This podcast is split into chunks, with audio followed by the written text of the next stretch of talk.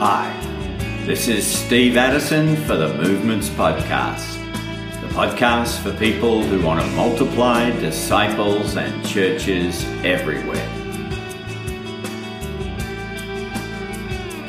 Today we're in Madrid talking to Stacy and Jake about how God called them to Spain. So I was uh, in Texas as a youth minister uh, and in Oklahoma for about 12 years, um, really trying to help the next generation. Um, but I wasn't seeing great fruit, and there was a lot of pressure on me as a minister to to speak amazing lessons and to know every student and you know to to walk alongside in in all these ways. And so you know, I just was on my knees, like God, you, you're just going to have to help me and teach me and lead me. And we take mm-hmm. a in my last four years of youth ministry, we take we took a few trips to Ecuador where there are evangelistic trips. We're not debating people on the streets or apologetics, but we're just armed with prayer, our story, God's story. Mm-hmm. And I saw amazing things. And really there was one moment that that that basically shows all of it. We we had gone out in the streets, we had shared the gospel, some kids for the first time, amazing fruit happened they came back they were saying wow you know they're telling the stories. And then all of a sudden my students started confessing and repenting and then worshiping. And i didn't preach this amazing lesson that led them there. It was mm-hmm. like when you are doing what the spirit leads you to do he just starts cleaning you and he just starts leading you.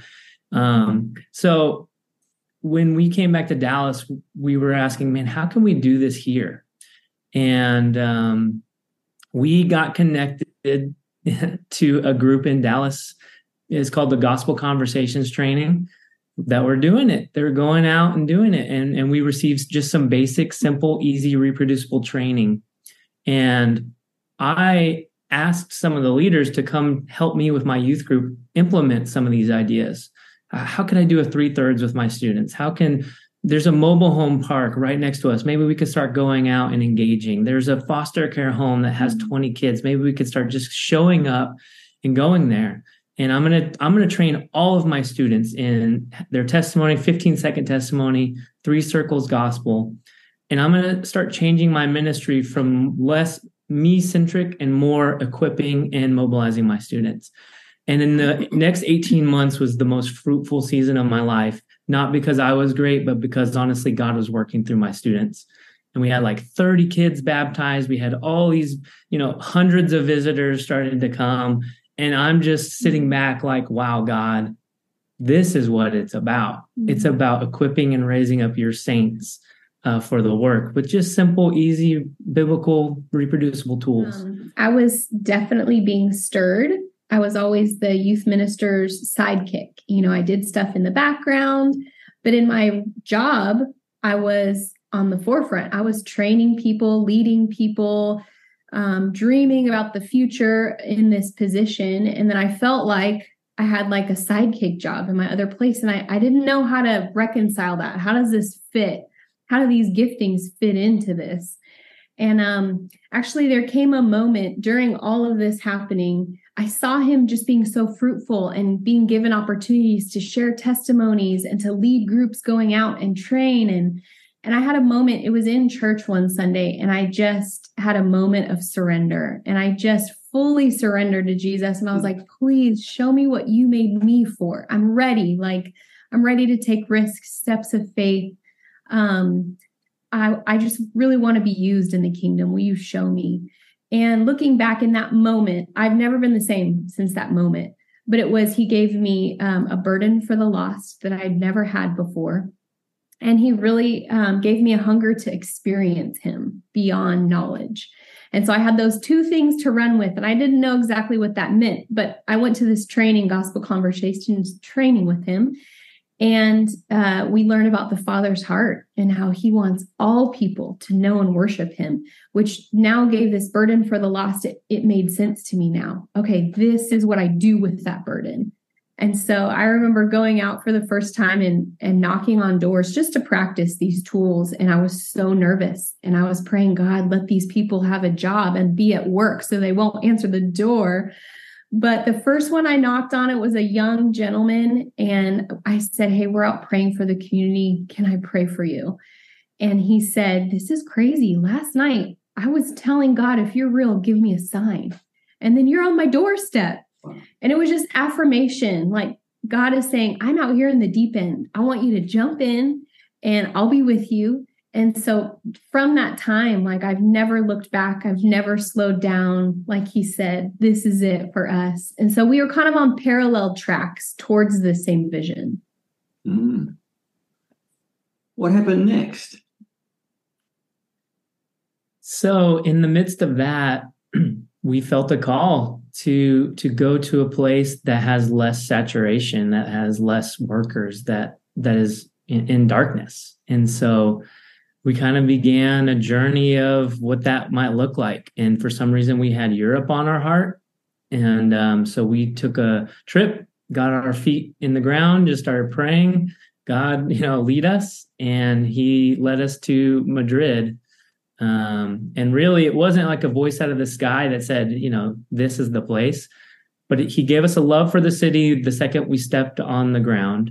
Mm-hmm. And he, he opened a bunch of doors. We had 12 opportunities just in connecting with people, networking, talking that were open to us in Madrid that weren't open to us in other lo- locations. And so we took that as the sign from God that this is the place. Mm-hmm. So we moved here as pioneers. there's no team, there's no nothing set up. Just kind of come and start sharing the gospel on the street and, networking and, and just seeing what happens. And uh yeah, what, what, what was next? that what was that like? It was thrilling, honestly. It was because we weren't stepping into something that existed and trying to figure out how we fit into this existing thing. It was just like we woke up and just followed the spirit every day and we're like what do you have today like we're ready um and and looking back on our time in Dallas we we really ran with that team for 2 years. So we really got a good feel for how to get started. We really played through all the way through even planting a church and going through troubleshooting in that. So we hit the ground you know trained kind of knowing what we're want, looking for. And really, yeah, there were tools and training, but in that two years, we learned how to hear the spirit and obey the spirit. That's what it really was, right? And so that's what's transferable in any culture is being able to see where the spirit's working, hear what he says, and and do it. And so that's what we did when we came. Like, spirit, where are you working? Um, how can we join? We have a few tools that we started with, just starting spiritual conversations with as many people as we could to kind of understand the climate. And I remember there was a really important conversation that we had with um, a local leader. And um, she said, you know, we were asking her what what works here and what doesn't work. Like, teach us about the culture, uh, the spiritual climate. And she said, I really don't want to tell you what has and hasn't worked because God brought you here for a reason, and maybe He's doing something new. So do that. And she was really the only one that said anything like that to us. Everyone was like, this is the graveyard of missionaries. This is the, it's so hard. The soil is so hard. And it was like God brought us that one leader that was like, he could do something new tomorrow. And and we want you to do it. And so that's what we've kind of lived by is, is God could really move tomorrow and we're ready. So, so early on, God had put on my heart, you know, like, how do I introduce myself? And at, at, first, the first two weeks, I started just saying, you know, I'm here to learn English. Like I didn't want to ruffle Spanish. any Spanish. Sorry, didn't want to ruffle any feathers. But the Spirit clearly spoke to my heart, saying, just be bold and say, Jesus has changed my life, and God sent me here, and just see what happens. And so when we started conversations like that, people were genuinely interested. What do you mean by that? And it led to some good conversations. So a local church heard about kind of what we were doing and starting conversations. And they invited me to go play paintball with their young men. So we go and play paintball. And then when we're done, it's a strange place to do it. But he said, Jake, would you share a little bit about what you do, your discipleship, and your evangelism. So I shared, and there was one gentleman afterwards who came up to me and wanted to know more about how he could reach his workplace. Mm-hmm. I said, That's great. I don't want to like steal you from a ministry. So let's go talk to your pastor and just make sure this is all okay. And it actually ended up being the pastor said, I love that idea. Why don't I gather five people and we do a discipleship group for a series of weeks? I said, that'd be great. So we did that. And on week four, uh, a guy named Brian had shared the gospel with his two of his coworkers and started gathering and meeting in a group, a three thirds group. We're like, wow. And from there, over the next three months, that expanded to about five groups and about 30 people all doing this. And it was scary because it felt out of control to the church. But it was just one of those things like you just lit the fuse and, and God just took off with it. Mm-hmm. And so that was a, a, a sign to us like, man, if you can just be faithful in the little things, you just never know the the catalytic people that are going to grab hold of it and kind of take off with it. Mm-hmm. And you know, Europe itself is very interesting. There's so many people groups here. And so there's just so many avenues and ways you could go and areas to focus. And I remember when we landed, we didn't feel like God gave us a specific people group or a specific place exactly, but He gave us a specific vision. And so we came and people are like, you know, what who are you pursuing? Who's your people group? And we're like, the lost. You know, everyone, everyone needs Jesus. And and we really prayed like God send us the people peace, put them in our path. Mm. Send us the catalytic leaders, the local people who want to take ownership of, of their community. And we're going to have our eyes open and look for them. And we had faith that He was going to bring them. And so, whoever was in our path that day, we engaged with them because this could be the one we were praying for. And, and those were the small steps of obedience that we tried to have a lifestyle of. And um, and we found we found leaders, we found people of peace ready to hear the gospel. And so, really, it started out. We saw some Spaniards come to the Lord, and then um, right now we have several different streams of people groups unreached people groups from around the world. And so it's cool to see how God led us along the way. And, and we never would have guessed we would have worked with these few people groups that we have now. And so we're just so thankful that the Spirit chose and led us to them. Well, I was really praying for God to send me a few women. I really wanted to reach out to some women. And there were a couple that I had engaged with at my kids' school specifically that I felt like, okay, I could push this along a little bit. And so I remember texting one and asking how she was really doing with with all the COVID restrictions and she said I really lost a lot of freedoms. And I really have identified that evil exists. I've never really admitted that evil exists. And if evil exists, I know there has to be an, another side.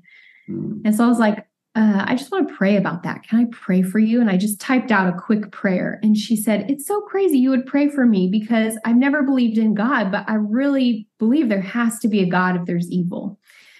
And so I started just praying for her. I felt like God said, Move away and just pray for her. She needs time with that seed.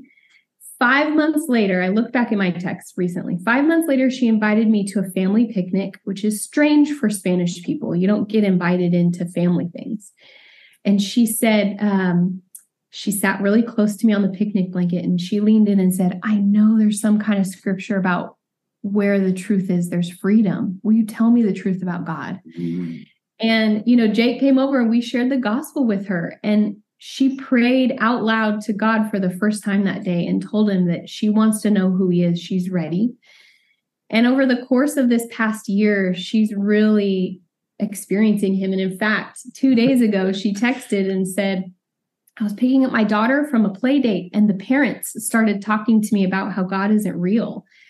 And I I op- I wanted to open my mouth and, and agree with them like I always do, but my mouth wouldn't work. I couldn't open my mouth and deny God. And she was like, something is happening on the inside. There was an Anglican church who also heard about um, our love just to disciple people. And they had a bunch of Alcoholics Anonymous groups meeting at their church for the last five years with the hopes that those people would then come to their church. but that had never happened yet. And so they said, Jake, would you, you know, you do Bible studies with people, maybe that can be the bridge. so I went to a couple open AA groups just to meet some people and invited them to to read some stories of hope. Um, and two Spaniards and an American girl came to my first meeting, and we just started doing a three thirds method. And AA is really interesting because they have the DNA that you kind of want. Uh, there's no like big organization telling you what to do. You you're, you don't have to meet in certain buildings. Leaders, there's not like established leaders. Everyone can be a leader. You come to the meeting, and after a while, you can turn around and sponsor somebody new. Uh, everyone is taught to set goals and achieve, you know, and do them. Be obedient. Everyone is taught to surrender everyone is taught there's a higher power. So I came in and, and, and just started talking about, let me tell you about that higher power. And we started reading about stories of hope about Jesus. Mm-hmm. And over the period of about eight months, the the people in my group stopped saying I believe in a higher power and started naming that higher power as Jesus. And they you just saw this transformation start mm-hmm. happening until one day we had a really powerful moment reading Isaiah 53 and they we just had the best discussion.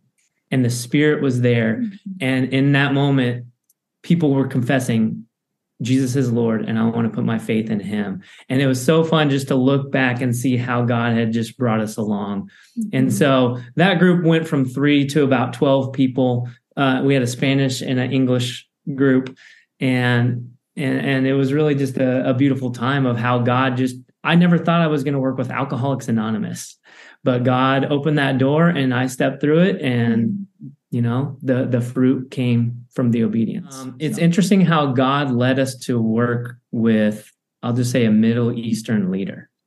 Um, we weren't really focused on on that, but one day I was out sharing the gospel in Sol, and I met a Moroccan man. I offered him prayer.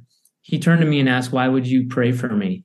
And I said, "Because I believe in the power of prayer and Jesus has changed my life. And so we had a great spiritual conversation. He was out of work. He had no wife, no job. He was really at the end of his rope and contemplating death, even.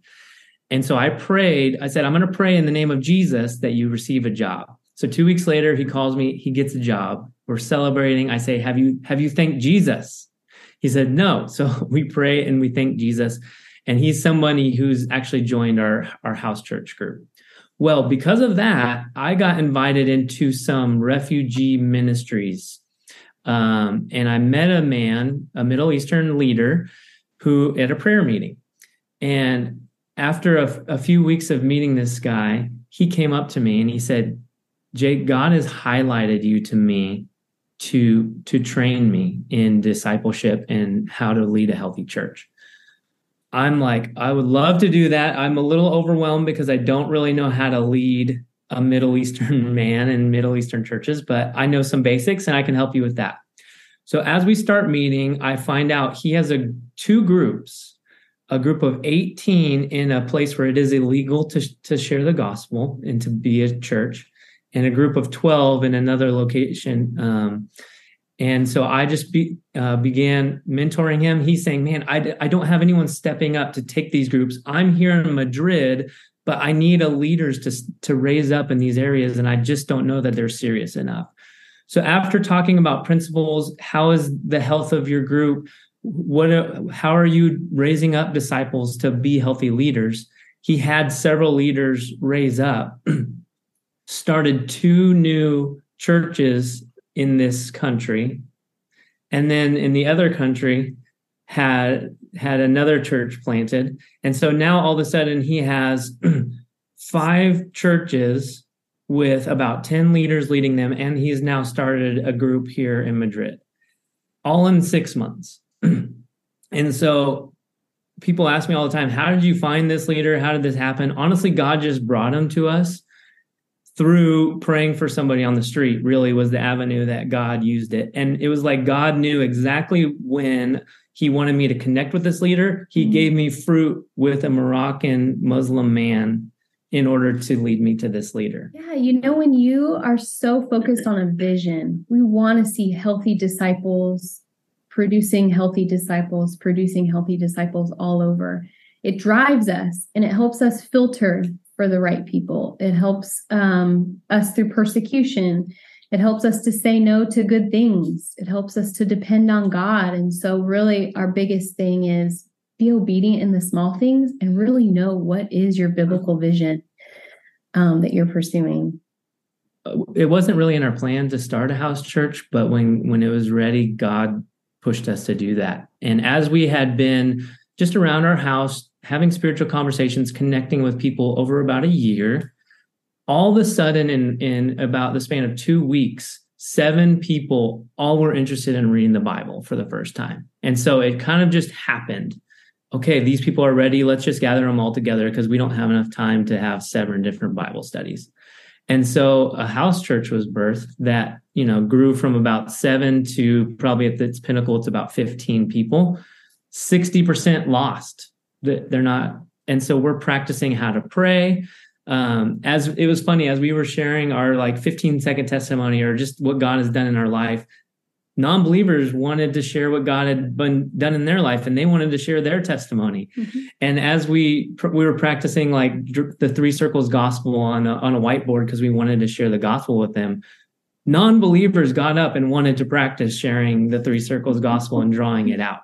And so it's just been a real joy to see the growth of these people and how God just brought people in right around us uh, together to study. And again, an Italian, Venezuelans, Spaniards, Moroccans, mm-hmm. Aussies, uh, you know, Americans all meeting together. But it's just people right around our apartment. And uh, yeah, it's it's been really fun. You know, we have two boys. We have two young boys that moved with us, and they're a part of it. I mean, they go to the house church with us. I remember back in Dallas when we were at this mobile home park, we took our five year old and one year old with us. That was our family thing. We just took them everywhere we went and my five year old would be the door knocker and then he you know we would introduce but he was a part of it and he heard these conversations when he was five he said can i share the gospel and we were like okay and he shared the three circles with i mean we thought we should have taught him that but he really saw it happen so often and he saw the joy it brought us the responses that it triggered that he's like i want to do that and so um, he's a part of the ministry here. I mean, he engages kids at his school in conversations. He can train the 411. And um, you know, we do these things as a family. We he's been on Paul's journeys with us. And so it's a real it's not a burden to have kids or a family do this. We just go everywhere together. They go with us and do things. And so that's an encouragement for families too that God wants to use the whole unit and are they learning Spanish? They're very good at Spanish. Actually, he has to help us often when we're on the street. We're like, what did he say? And my son helps us. So, yeah. yes. We just kind of put him in Spanish school, and it was difficult for the first six to nine months to for them. Um, but now it's paid off all that that struggle that they went to because they have english and spanish so well. It's they're mm-hmm. way past us. And uh, so they can engage you know people. If, if i'm struggling with a word or something and they're with me they can jump in and help. Um, and so yeah god it's cool how god uses our children in that way. Mm-hmm. i think the main thing for me is looking back when i was a minister it was a joy if when i shared the gospel or preached a great message and somebody responded. But then as god has shown me how to raise up leaders and healthy disciples it is so much of a greater joy to see a brother and sister in Christ step into their calling, equipped with a few tools, and then take off with it. And when they share the gospel, when somebody responds to them, they share the story, they get to walk alongside. There's so much greater joy in seeing that mm-hmm. than if I had just done it myself. Mm-hmm. And so I think that's something God really taught me is it's not about me, but it's about all of us. And so let's do this together. Hmm. How about for you, Stacy? Yeah, that's a great question. Many things, but from my my moment of surrender several years ago to today, um, there's a lot of things that we get hung up on as believers. Who can do what? What is the woman's role? What you know? And when you go out and you engage with the Spirit, he will show you your giftings. You know, we take all these tests in the church. What is my gifting? The Spirit will show you, and He'll show you how to use them. And um, He'll show you how they work with your spouse. How does your giftings work with your spouse's giftings? He shows you your place in the kingdom, your priesthood. And so I it's really taught me like let's not sit around and argue about those things. Let's just all be committed to going out and engaging with the spirit, learning to hear his voice and he's going to show us exactly how does the gospel work in this culture?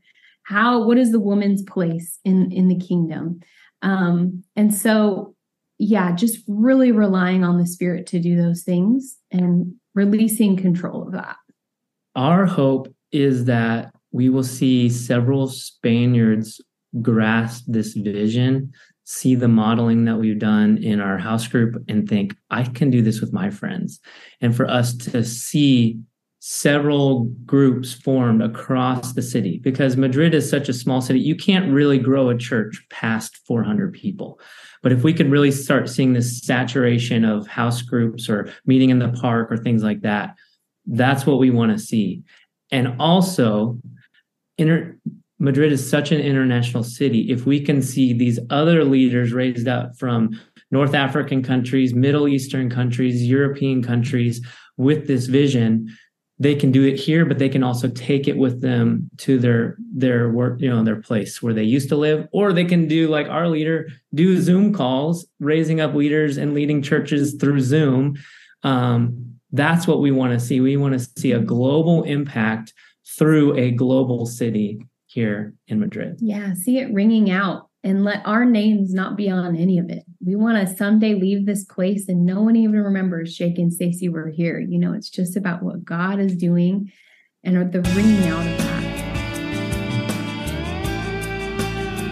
Well, if you're enjoying the Movements podcast, why don't you leave a review or spread the word through social media? This has been Steve Addison for the Movements Podcast.